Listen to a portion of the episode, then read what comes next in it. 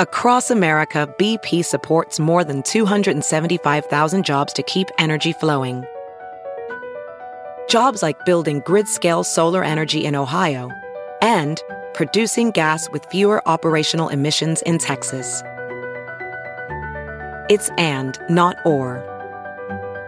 See what doing both means for energy nationwide at bp.com slash investing in America. It's Kaley Cuoco for Priceline. Ready to go to your happy place for a happy price? Well, why didn't you say so? Just download the Priceline app right now and save up to 60% on hotels. So whether it's Cousin Kevin's Kazoo concert in Kansas City, go Kevin, or Becky's Bachelorette Bash in Bermuda, you never have to miss a trip ever again. So download the Priceline app today. Your savings are waiting Go to your happy place for a happy price. Go to your happy price, Priceline.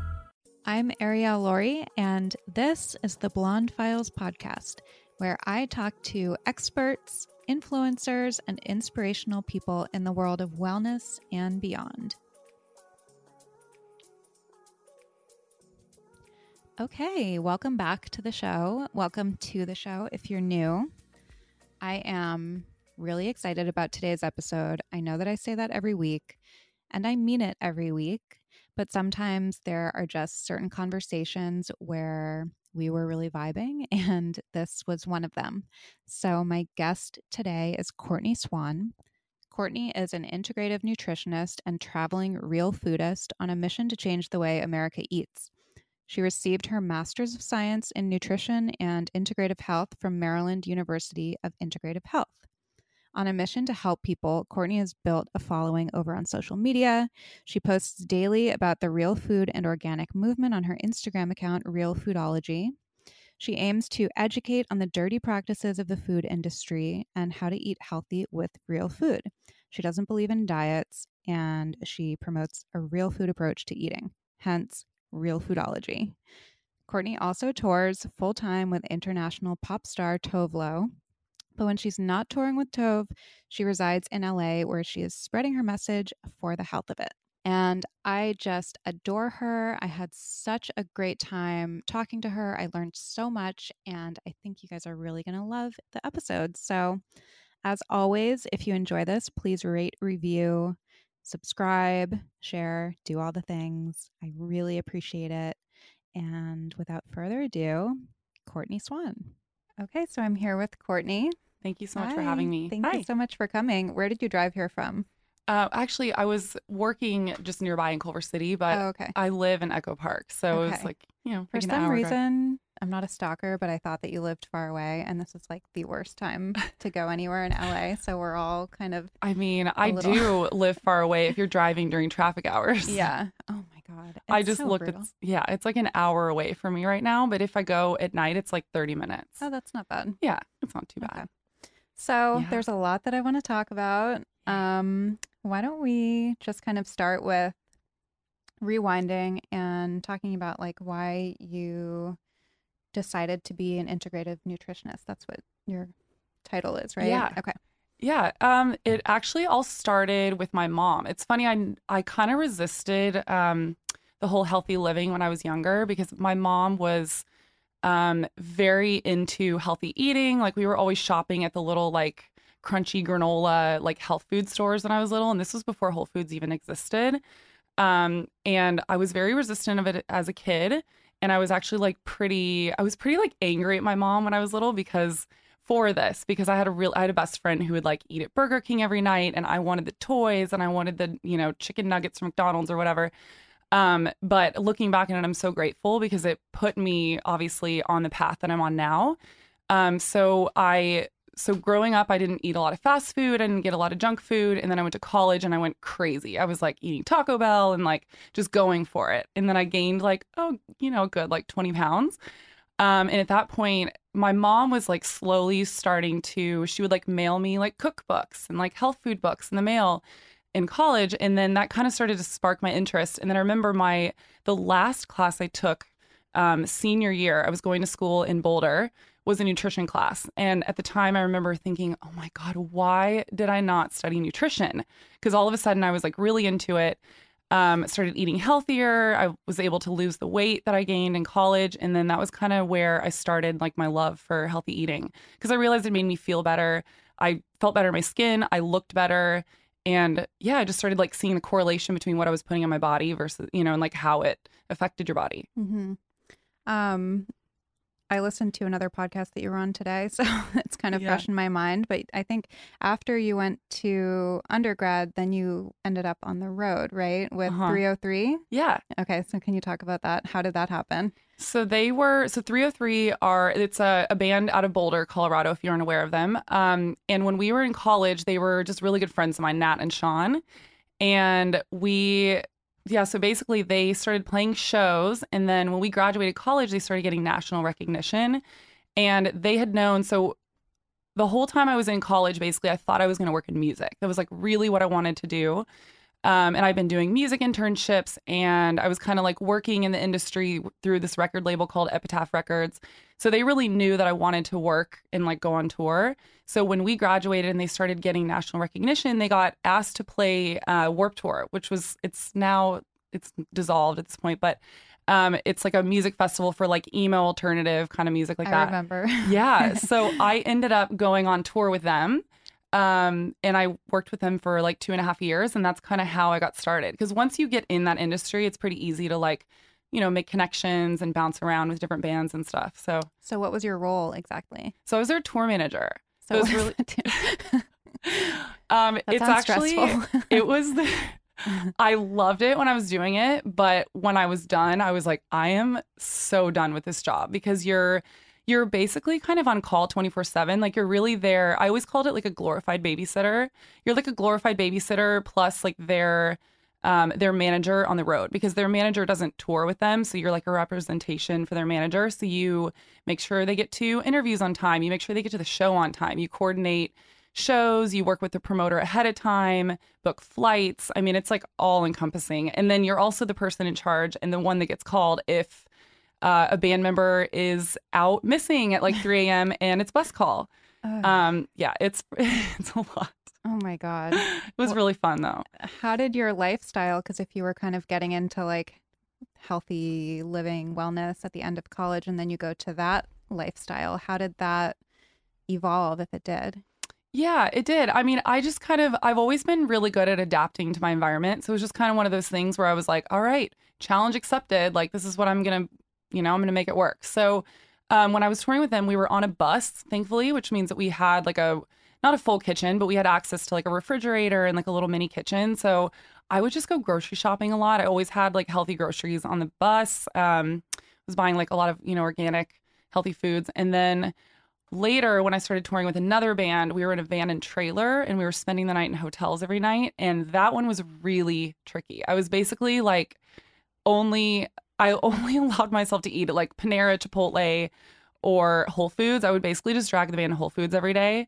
Uh, and then I just had like a a box of food in the back that would just like supplement like snacks and stuff like that. It was hard. And were you the tour manager for that band too? Was that Third Eye Blind? No, so Third Eye Blind was later. Okay. So that was this band called the Summer Set. And then when I was done with the Summer Set, at that point it had been five years of touring, and I was like, I was getting really into health and wellness. Mm-hmm. And I decided that I wanted to get off the road and go back and study nutrition. Mhm. So then I quit. And then a year into my studies is when I met Third Eye Blind, and they were like, hey, we're looking for a tour manager. We'd love to bring you out.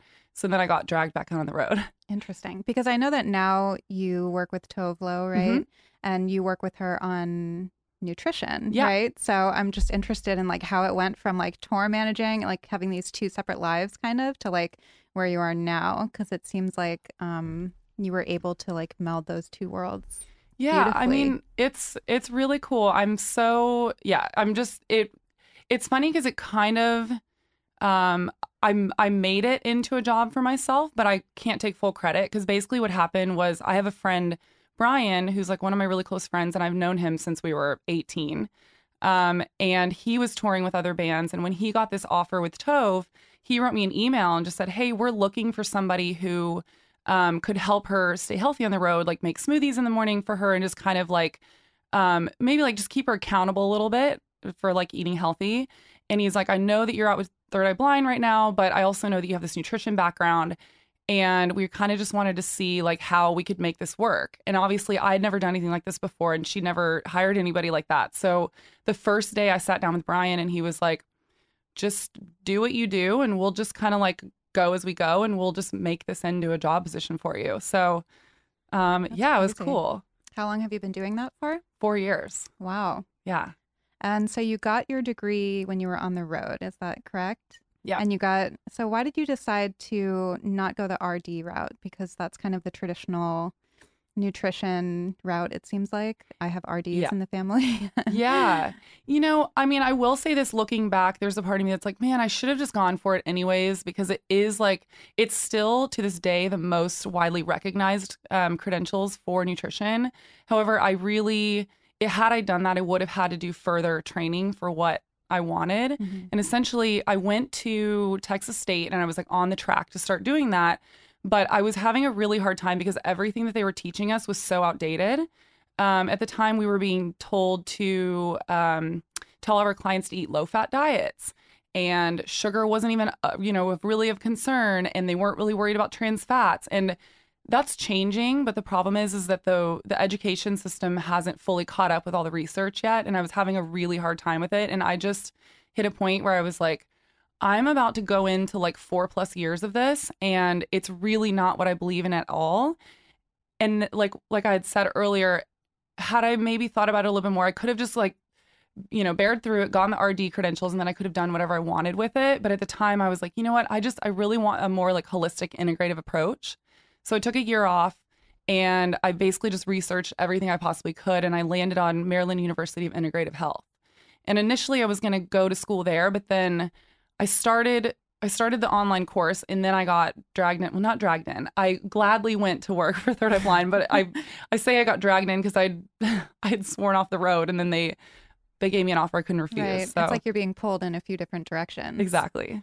Yeah. That's that's crazy about the um like the education for an RD. I feel like it's Yeah. probably the same way in med school. Like it's just so Absolutely. outdated.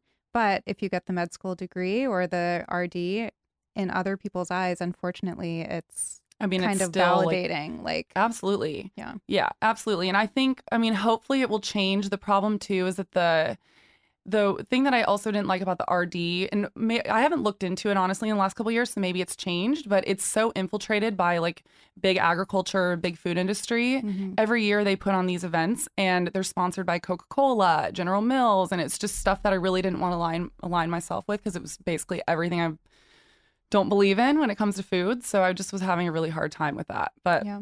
So what what do you kind of believe in with food? Like, how did your own journey with wellness evolve as you were going through your education and just having these different experiences? Oh, that's interesting. Um, I'm trying to think how I came, how I got to the place that I did. It was a combination of a couple different experts that I found just along my journey. Um, I started out. it's so funny to look back. I started out kind of in like the Beachbody community where it was like drinking this Shakeology once or twice a day, um, and then it evolved into I found Mark Hyman. Um, I love, love him. yeah. I am such a Mark Hyman groupie. Oh, me It's too. like we should make a fan club. we really should. It started He's- today. he's We're starting best. now. I think I saw somewhere on your like maybe on your Instagram that you were talking about meat as a condiment, a condiment Yes, meat, and I was like Mark Hyman. exactly. Oh, I love love him. that. yeah, my husband better watch out. I just think, I mean, he has a really good approach to it. Yeah. Um, it's really well balanced and it's just, it's all about getting back to just eating real food. And that's just, yeah. So I found Mark Hyman.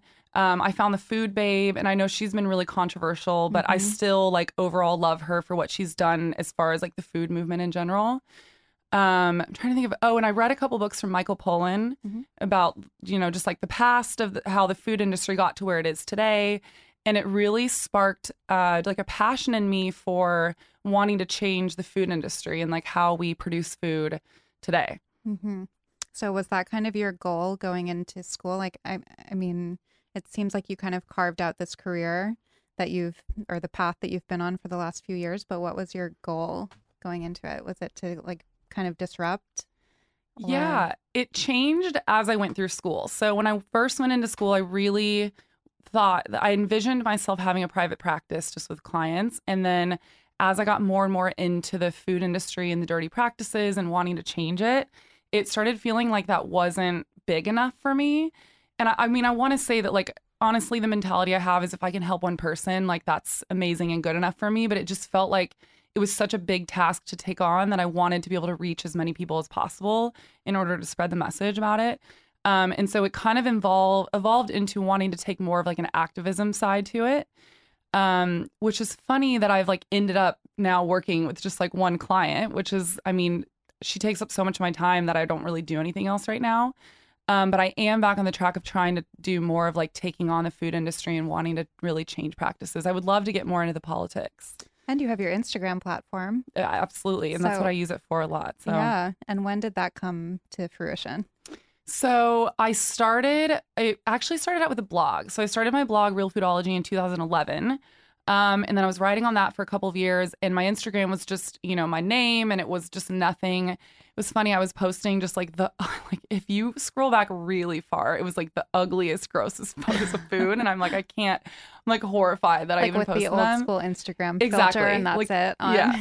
I did that too. horrible lighting like you can't even tell what i'm eating um and then it just kind of slowly evolved like as i got more and more into blogging and then as instagram started taking off and as i started getting more excited about instagram it kind of just like happened. I just started learning how to take better photos posting more photos every day getting more passionate about talking about things and then it just kind of like took off. Hmm Speaking of Instagram, I I was going back in your posts, and there were a few things that stood out. So, one of them was um, having health and wellness fatigue, yeah and I'm really curious about that, and like if Instagram has played a role in that, or if it's just from so many years of school and then being in that environment. You know, that's interesting. I haven't really thought too much about the correlation, but if I was just to, yeah, like go off now, I I would think that it's kind of a combination of both. Um, I've kind of gotten to a space where I, I mean, when I when I was really really in it with Instagram, I was posting two to three times a day, Mm-hmm. and it was literally my it would take up my entire day. Like I would basically just be, um, you know, going from one meal like cooking one meal, making it beautiful, taking a photo, then taking the next photo. And it was just like nonstop every day. And then I got to a point where I was like, okay, I cannot live like this anymore. I'm going to do one a day. Cause you know, it's a lot. Like people, I don't know if, if, if you don't have an Instagram account that you run as a business, people may not understand everything that goes into it, but it's commenting everybody back, writing back to everybody that DMs you. And I mean, I love it. That's like my favorite part about it, but it takes a lot of time and energy. And I just got to the point where it was taking so much energy out of me that I started to kind of resent it in a way. Um, and then yeah, and I think I also just got to a place where I I just I think that I was a little bit too I'm careful to say obsessive because I don't think that it was like an unhealthy obsession, but I just think that it, it ruled too much of my life. Like I was thinking too much about the next meal and too much about the photos that I was going to post on Instagram. And it just, it got to a place for me where I needed to take a step back because I was getting so overwhelmed, fatigued by it, and then honestly just like over it. And so I kind of had to take a step back and be like, okay, I need to like find my passion for this again and figure out how to get to a space where it's healthy and manageable for myself. Yeah, it is so overwhelming. Yeah. And I mean, I envy people who have like a day job, quote unquote. I Honestly, me used to. Like I didn't start doing this full time until last year. And and it's like when it's the only thing that you have, there's it's just it's so hard not to get obsessive about it. And um yeah, and another thing that you said was that you were over seeking perfect health. So Yeah. I can relate to that so much. Like I know for me, I've kind of gone through like being really relaxed and then having to heal my gut. I had all these gut and hormone issues. So then I was super, super strict. And then I was putting too much stress on my body. And then I was like, fuck it. And now Yeah. I've like kind of found this like middle ground. And I feel like I had to go through what all of those different phases to get to where I am. And it's funny because you can recognize other people when they're like in Oh, like where they are in their own. um, but yeah, I'm curious how your kind of philosophy has evolved and how you've gotten to that point. Yeah, I mean, I think part of what helped me get to a more balanced place was touring with Tove because when I I remember when I first went out with Tove, I was feeling very nervous because I was like, "Oh my god, how am I going to know if my food's organic? You know, how am I going to be able to plan out all my healthy meals and all this stuff?" And looking back on that now, yeah, it was just like it was just trying to obtain this like constant state of like how can I stay the healthiest that I can possibly stay? And it was taking up so much of like my brain power too that there wasn't much space to think about anything else. And it just, yeah, I don't, It's like I don't the think opposite of healthy. exactly. I was gonna say I don't think that's Yeah. healthy either. It's Yeah. just extremism, and it just got to a point where it was like overtaking my life. And then when I started with Tove, I slowly started being like, okay, I'm not gonna stress about if this meal is organic or not because there's literally nothing I can do about it. Um, I'm gonna eat organic when I can. And the cool thing was is that I was like in charge of finding all the places for us to eat. So I would find good healthy places to eat. But again, if I couldn't find anything that was, you know, like quote unquote the healthiest or whatever, like I just started to relax around it. And as that happened, I, it was lucky for me because it was a gradual thing. So I didn't have like this full like panic or anything about it. You know, it was just like it gradually happened.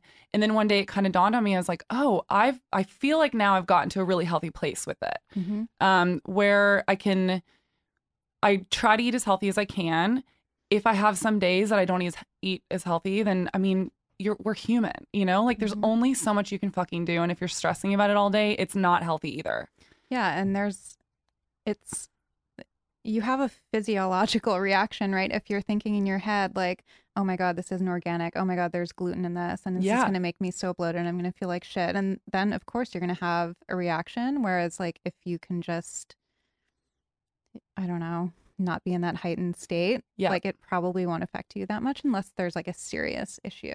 Yeah, exactly. Well, and that was the other thing too. Is the only serious issue I have is I just can't have gluten. Mm-hmm. but I was stressing so much like like I said I'm over trying to seek perfect health because every day it was like oh my god how can I eat like super healthy because I don't know it was just like I was chasing this like perfect health that doesn't really exist Right. And then I also like it's never enough. yeah exactly it's never enough and in Mhm. that case it's not healthy because then you're never going to obtain you know that because you're just going to be constantly chasing something that's like perfect that's not obtainable Mm-hmm.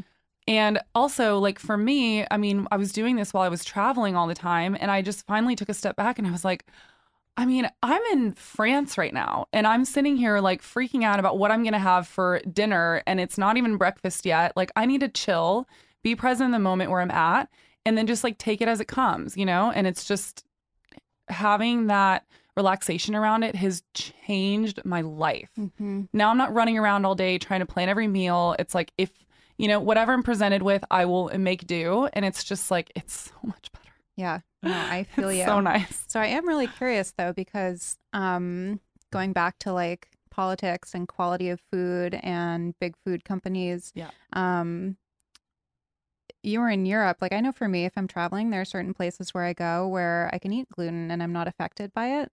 So did you experience that at all? Absolutely. Yeah. So um, I've noticed though, it's funny. I've noticed in certain countries I still can't. Like if I eat gluten, and we were in South America last year, I got really sick. Really? Yeah. So I couldn't do that, and then in the UK as well. So it really depends. Yeah.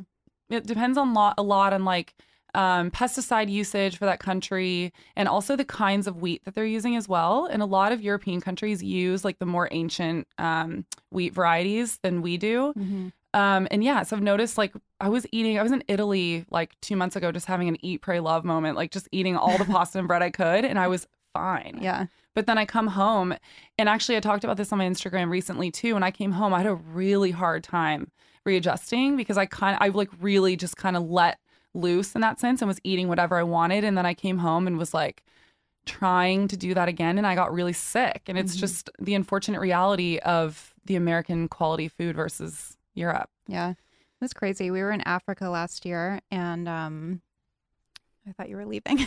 Oh, no. I was like, bye. I'm here. Um, we were in Africa last year and I was talking to like we were in the Maasai and we were talking to like village people and um, you know, for the most part they drink cow's blood and Whoa. and drink milk and that's it. Like they've they have barely any food, maybe some corn and stuff like that.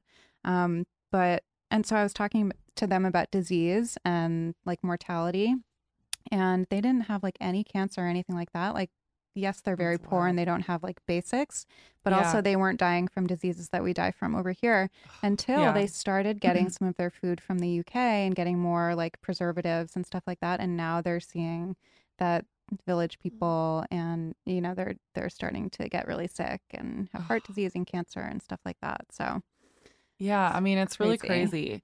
It's interesting to see the countries that have kind of adopted like the US food practices and kind of like, um, you know, the more they import from the US and stuff, it's kind of like the sicker they get as well. yeah And then you look at countries like, for example, in most of the Scandinavian countries, I know for like Sweden, for example, for sure, they have so many um, additives and stuff that they don't allow in their foods that uh, they can't even sell a lot of American food there yeah because it's just banned. It's I crazy. mean, yeah. or what's happening too is a lot of American companies are having to change their formulations in order to be sold in other countries. It's crazy It makes me ah, like my blood is boiling just thinking Yeah, about it know, right me now. Because I'm like, if you're changing it for other countries, why not change for us as well? Right. You know, it's just, yeah, but it's money. It's all about yeah, the I was profit. gonna say follow the money. Yeah. Um. So, what is? I know it's different for everybody, but what is kind of your food philosophy? Like, I know that it's not one size fits all, but, um, in a perfect world, what would your perfect day of eating be? Say. Okay, so my philosophy is I try to keep it as basic as possible because I want it to be accessible for everybody. So, what I always say is if it was alive at one point, then it's fair game. And obviously, you can apply that to plants, animals, everything. If you want to get more specific, um, well, and again, also, I just say like real food, but it's easier to say like if it was once alive because then you can kind of apply that a little bit better because people are like, what's real food? Less stuff in packages. Um, and then if you want to get more specific, especially if you're eating in the United States, I try my hardest to eat organic. Um, and then if it's meat, it's got to be pasture raised, um, grass fed, antibiotic free, hormone free. But if it's organic, it's already going to be antibiotic and hormone free. Um, and then as far as like overarching, yeah, I mean, I just I like to, like I said before, I don't want to be too strict about it. So unless if you literally have, you know, a gluten allergy or something like that, I try to say that like everything is fair game as long as it's real food.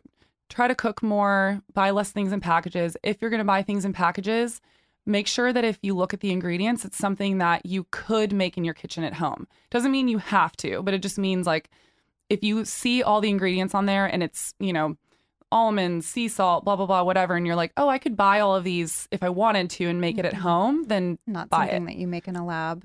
Exactly. Yeah, with a bunch of that. preservatives and crap. Mhm. So I want to kind of talk about the the other aspects of wellness. Um, I'm curious, like how you practice self care and took care of yourself, especially with all the travel that you were doing, and when you're responsible for taking care of other people. Oh, interesting. You know, my biggest form of self self care is exercising. Um, I mean, I feel like everybody probably says this, but it's it's it's like therapy for me. Um, actually, and also therapy. So Mhm. I the biggest things for me when I was touring is making sure that I would get a workout in every every day, either going for a run, um, walking around the city, just getting some sort of sweat in, and then I would FaceTime my therapist from LA once a, or once a week while I was on the road. Um, and those were kind of the things that I really did to just like take care of myself Mm-hmm. And hold myself accountable. can you talk about your anxiety a little bit too? Yeah. I know you're pretty vocal about that. Yeah.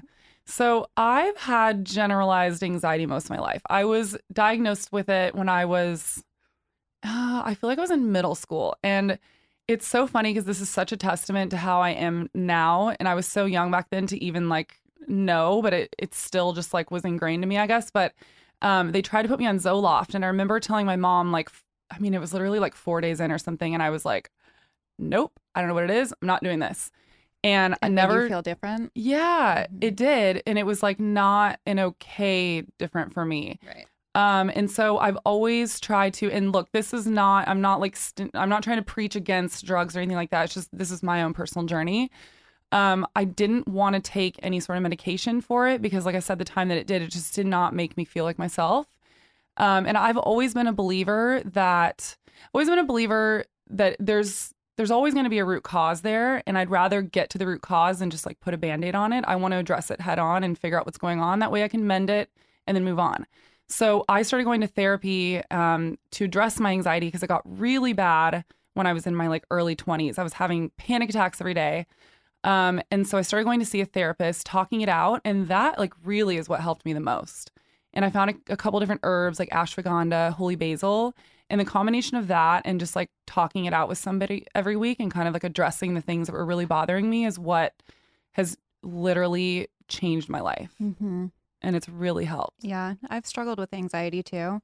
I skipped the SSRIs and went straight to the benzos. Yeah. and I was heavily addicted for 10 years. I've been sober for almost six years. wow. Um, it was not just benzos, it was a lot of other stuff, but they all like played off each other. yeah. And um, it's hard going, I mean, that just basically like mutes you, like all yeah. of the. So That's what I've heard. I mean, yeah. So like, when you go off it, it's like through the fucking roof and it's you're just feeling crazy. everything. Yeah, because it's like a scale, right? And like Yeah. so it's weighing it down and then when you take it off.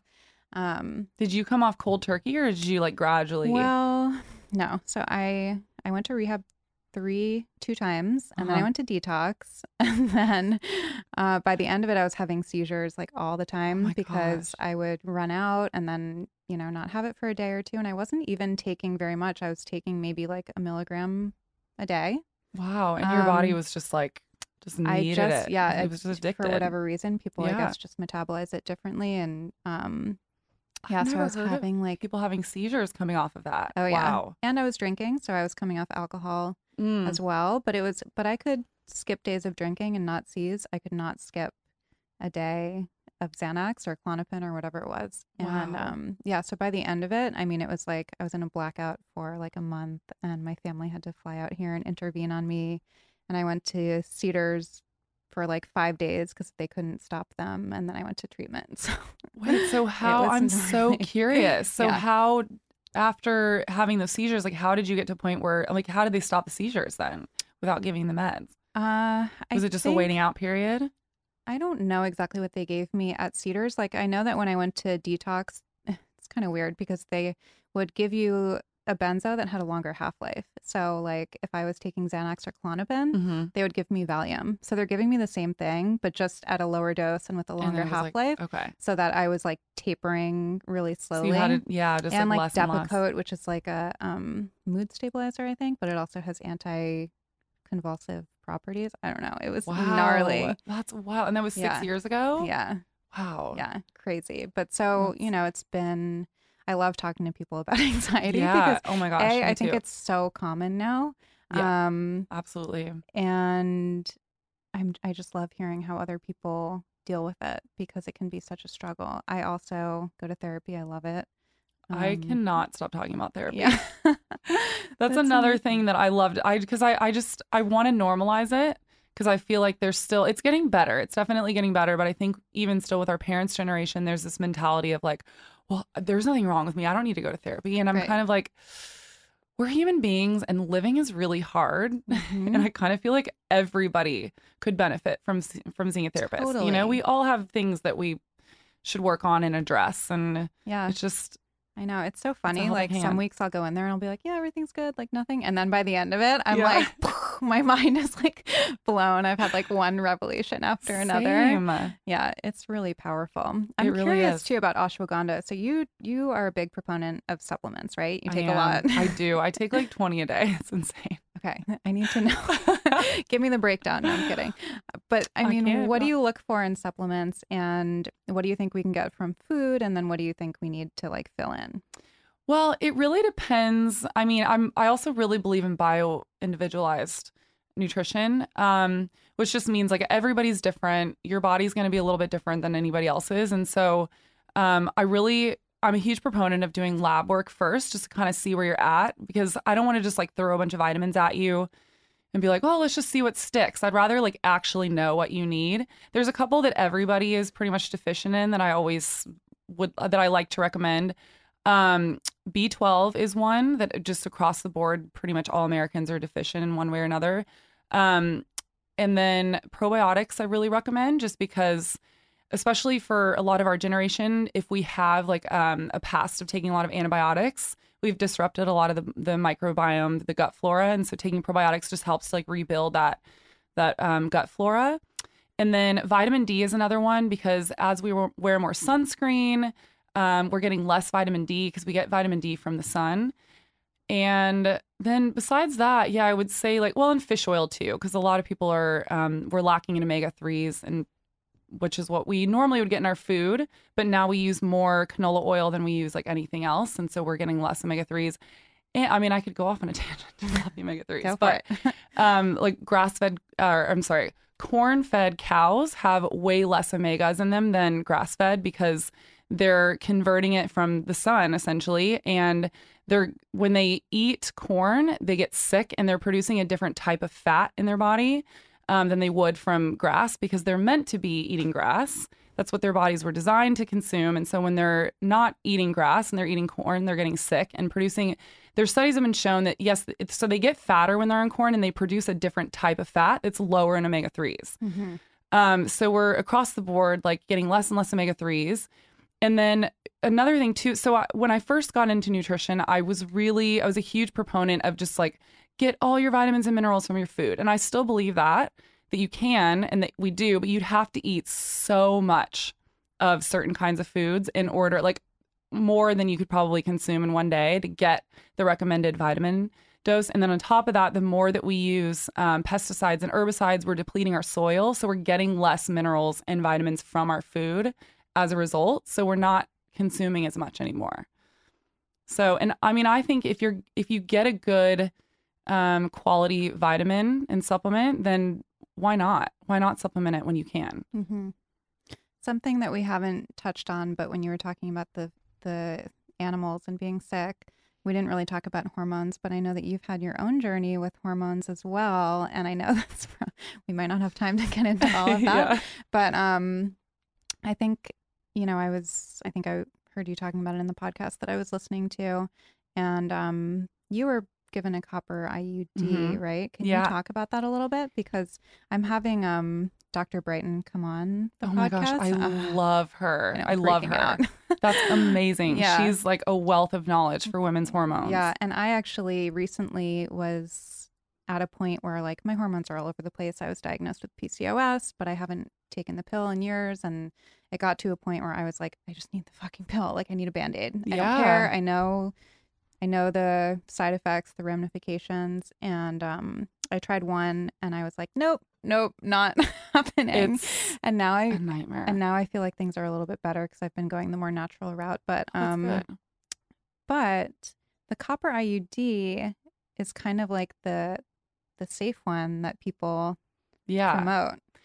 Well, it's interesting because the copper IUD is promoted as a non-hormonal birth control and on paper, that's true because mm-hmm. um, you're not actually getting hormones. But what I discovered in my research after I got this put in was that as copper levels rise in your body, so does estrogen. So it can still have a hormonal effect on your body. And again, everybody's different. I have two friends that are that both have a copper IUD that are fine. They love mm-hmm. it and they have not had any effects from it. I started feeling the effects of it within like 3 months of having it in and it's funny because I didn't even make the correlation at first. Like I got it and I was like, yes, like no hormones because I've never been able to do hormonal birth control. It it literally turns me into a monster no matter mm-hmm. what kind. I mean, I've tried like I've tried everything across the board. Um, and so when I got this, I was like, oh, this is great. I'm not, you know, no side effects, no hormones. And then I started like maybe a month in, I started feeling a little weird in my body, but I didn't think anything of it. And I didn't make any correlation with IUD because at this point I had no idea that there could even be like an effect. And then I remember just, you know, may- maybe being like month two in or something. And I mean, my anxiety was through the roof. And I was going, I remember telling my boyfriend at the time, I was like, I feel like I'm reverting back to when I was in my 20s, when I was having the panic attacks every day and I really had gotten to a good place and I hadn't had them for like 10 plus years. And I was really getting anxious again. But again, I made no correlations. And then it was maybe like the third month in, I just, you know, I was just trying to Google anything about my symptoms. And as I was Googling, I came up, I basically came across an article that was talking about the correlation between um, rising levels of copper in your body and then it, you know, causing anxiety and causing hormonal issues and all this stuff. And then I just started Googling everything that I could. I found all these articles about it. Unfortunately, there's not any scientific research about it because if you try to look up any scientific research about birth control in general, it really doesn't exist. Mm-hmm. And this makes me really mad. And this is where the feminist comes out of me. And I'm like, if this was a male problem, we would have so many studies, Oh we wouldn't even know what to do. Yeah. So that makes me really angry. Um, so there's not, and that's the problem And is it's men all had periods, they wouldn't be able to fucking deal with it. no, they would not. Well, did you hear So- about the whole issue with the male birth control? Hi, I'm Kennedy. Yeah. I wasn't even like, no one. Like, I've been silent it. over here. I love it. We keep her mic on just in case. just in case I have some input. Um, but there was a they started producing a male birth control, and then within like two weeks of the study, like the the headline of the article I read was like. The male birth control was causing moodiness, weight gain, Yeah. and And hormonal like, issues. And they're this." like, "We're gonna stop this." And I was like, like, "Oh, out." boo hoo! Like what? Like no, Welcome they to the stopped it in a 30 years of our month. They literally stopped this the study after like a month or something. Um, so there we have it. You know, We're I will at the say, guy in the room I know he's like hiding. I know. No, but you know, I will say, and this is maybe controversial for some women, but I also don't believe in giving men hormonal birth control either, because then we're just going to be back in the same page again in the same issue of now men are going to have the issues that women are dealing with right now. So I want to find something that is like maybe there's like this new gel that they're talking about that they can inject and that will just like block sperm from Hmm. being ejaculated. Which that I'm like, okay, that sounds like a cool viable option because I don't I don't also because basically the the pill and all the hormones are putting women's health at risk, and now I don't want to f- switch it and just like put it on to men. You know, I don't think that's fair either. I think we need so to nice find. I mean, because I think you know ultimately I care about humanity. I Yeah. want I want everybody to thrive, and I think um, there has to be a solution to where we don't like put our healths at risk. Right. And But- then there's also condoms, kids. Yeah, exactly. I mean, yeah. The man in the room is just like, "What are you talking about?" I didn't know if I was getting like a signal, like it was time to stop. no, he was just Okay. having opinions. Oh, oh. He doesn't like, I have a really wish I a mic. Yeah. Oh. Um, okay, so that's really interesting. So I'm sure you ended up having it taken out, and I how long did did. it take your body to go back to homeostasis? mean, It was probably, I mean, it took me a while. It was probably a good like four months or so.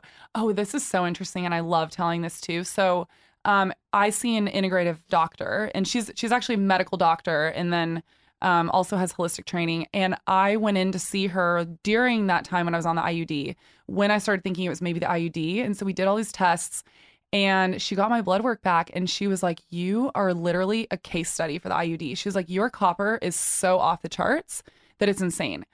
My copper was off the charts, and then um, my inflammation markers were like scary through the roof, and they'd never been that high before. So she was like, "Let's just watch you. I want to up your zinc." Because zinc and copper kind of work in tandem together. So, like, if you have really high copper and you take zinc, usually it will balance the two out and bring the copper down. Um, and that's ultimately what I did. So I took the IUD out. I started taking glutathione and calcium D-glucarate, which bind estrogen and like help just flush it out of your body. And had to wait it out like four months, and then I finally started feeling better.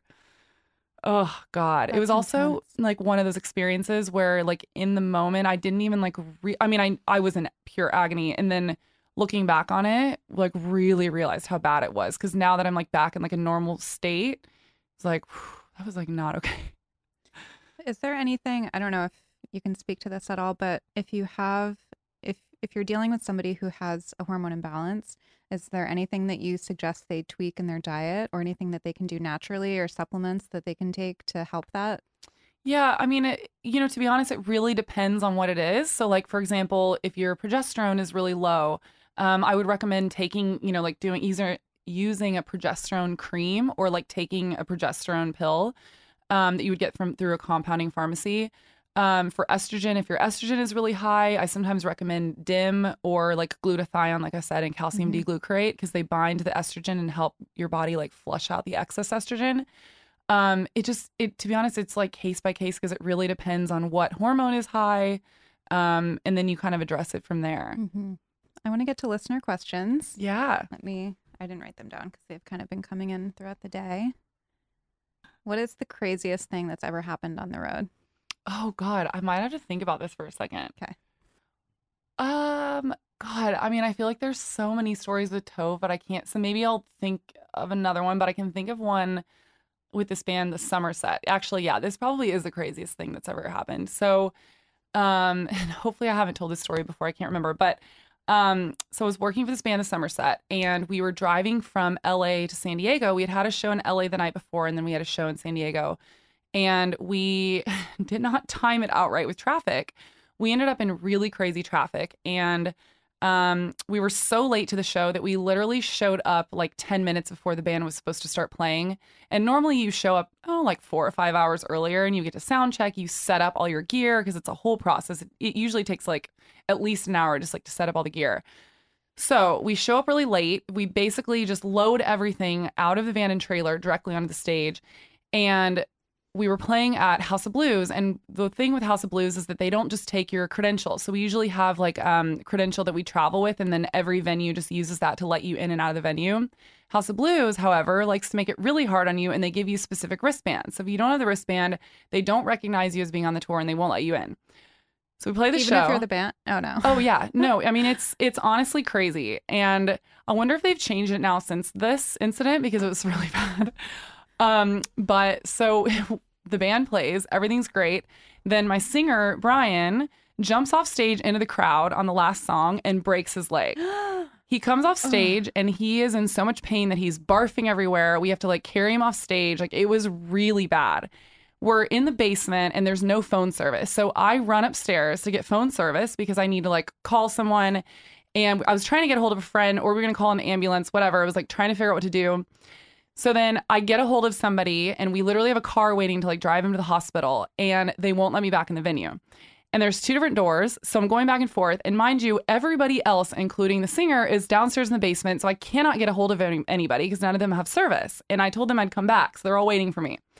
So I run in between two different doors and both of them, they won't let me. And finally, I was just like, fuck it. I'm going.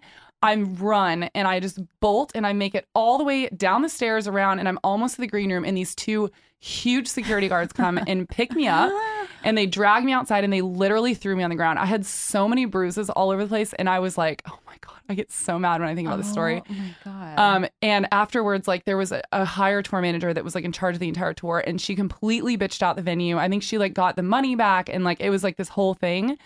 But yeah, that was crazy. wow, that's crazy. Oh my god. Wait. So how did they get? How did they get the guy? So I caused like so much commotion that I finally was able to like get a Get their hold of somebody. yeah, and then like they all came outside, and we were able to like take him to the hospital. But it was like this whole Oy, stupid ordeal. that's brutal. yeah. Um, okay, switching gears. Yeah. completely switching gears. What? I like I can't even ask this. Um, what are your favorite sugar alternatives? What like a sugar free. I know, seriously. like sugar free or just like in general, like sweeteners. I think instead of like sweeteners, or if you use sweeteners, or So the uh, my favorite is monk fruit. I use it for everything. I use it for baking. I have a monk fruit syrup that I put on my pancakes. I love it. It's sugar free and Lakanto? I do. Well, you know, they just send me stuff right now. I don't do like any branded work with them, but I just I love them. They're the best. They are literally the Oh, best. Yeah. Um, what are your favorite ways to manage stress and anxiety? Kind of talked about that, but Yeah, a little bit. I mean, like I said, therapy, um, taking herbs and supplements, exercise, just making sure I take time for myself too was a really big one. Checking in with myself. mm-hmm. do you drink coffee? I do. I love coffee. I have to have it every morning. I just love it. Natural birth control methods and resources.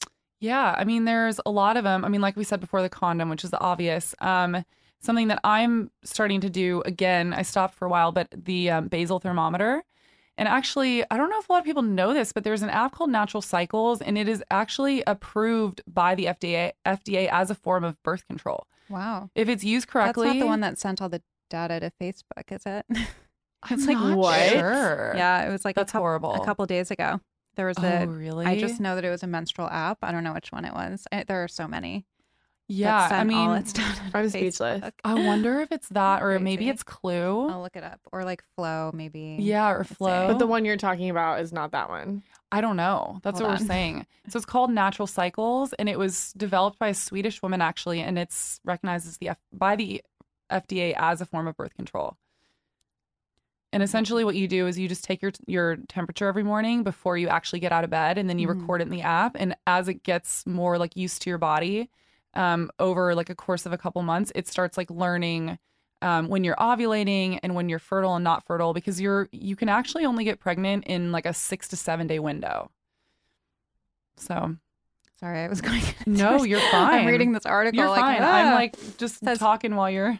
no, I love it. Tracking apps like MIA, menstrual Oh, I've never heard of that one. fem. No, natural cycles isn't part of it. Though. Okay, good, good, good, good. and Maya shared want that one. information, including when the user logged contraception use, monthly periods, and menstruation That's so symptoms. weird. Oy, creepy. Yeah, it's really creepy. But like, why? Like, why do they But need? to- why? Like, yeah, that's so weird. maybe Wow. they, they maybe they'll know like when to like show like food ads to women like when Oh they're my PMSing. God, that is so insane. But yeah, you're right. You're right. probably like that's probably why. like, oh, she's about to start her period. All right, bring in all the chocolate and cookies. There's I also mean- like something way more sinister, but I'll I'll totally butcher it. But it was on Rachel Maddow, and it was about how like the administration are tracking detained teenager girls' periods, and yeah, oh my god, why? Just to like keep them from getting pregnant, Mm. or I don't know. oh, that's. I don't remember what like the, the Oh, end game weird. was, but it was really fucking creepy, like Handmaid's Tale kind of. ew. Oh my god, I can't. That's I know, I know, I can't. I'm like literally getting uncomfortable. You're sitting here like squirming. "Oh." Um, well, what is next for you? I know. So I haven't even announced this on my Instagram yet, but I'm actually, as of like a week and a half ago, done touring with Tove. Um, it was it was a beautiful, sad breakup. So it's all good things, and we're still really close friends. But it was just that I have a lot of things that I want to do. Um, I can't talk about any of them yet, but I've like have a couple plans of things I want to do, and it just required me to be home. Um, especially because Tove is going out on a new record cycle right now, which means that she's literally going to be gone for the next year. And I just didn't want to be gone from LA for that long. Mm-hmm. So, um, yeah, so sad. We cried like a lot. so I've been with her for four years, but um, I'm really excited, and I will be in, probably announcing stuff soon on my Instagram about what I'm doing next. But That's so exciting. yeah, So, where can everybody find you?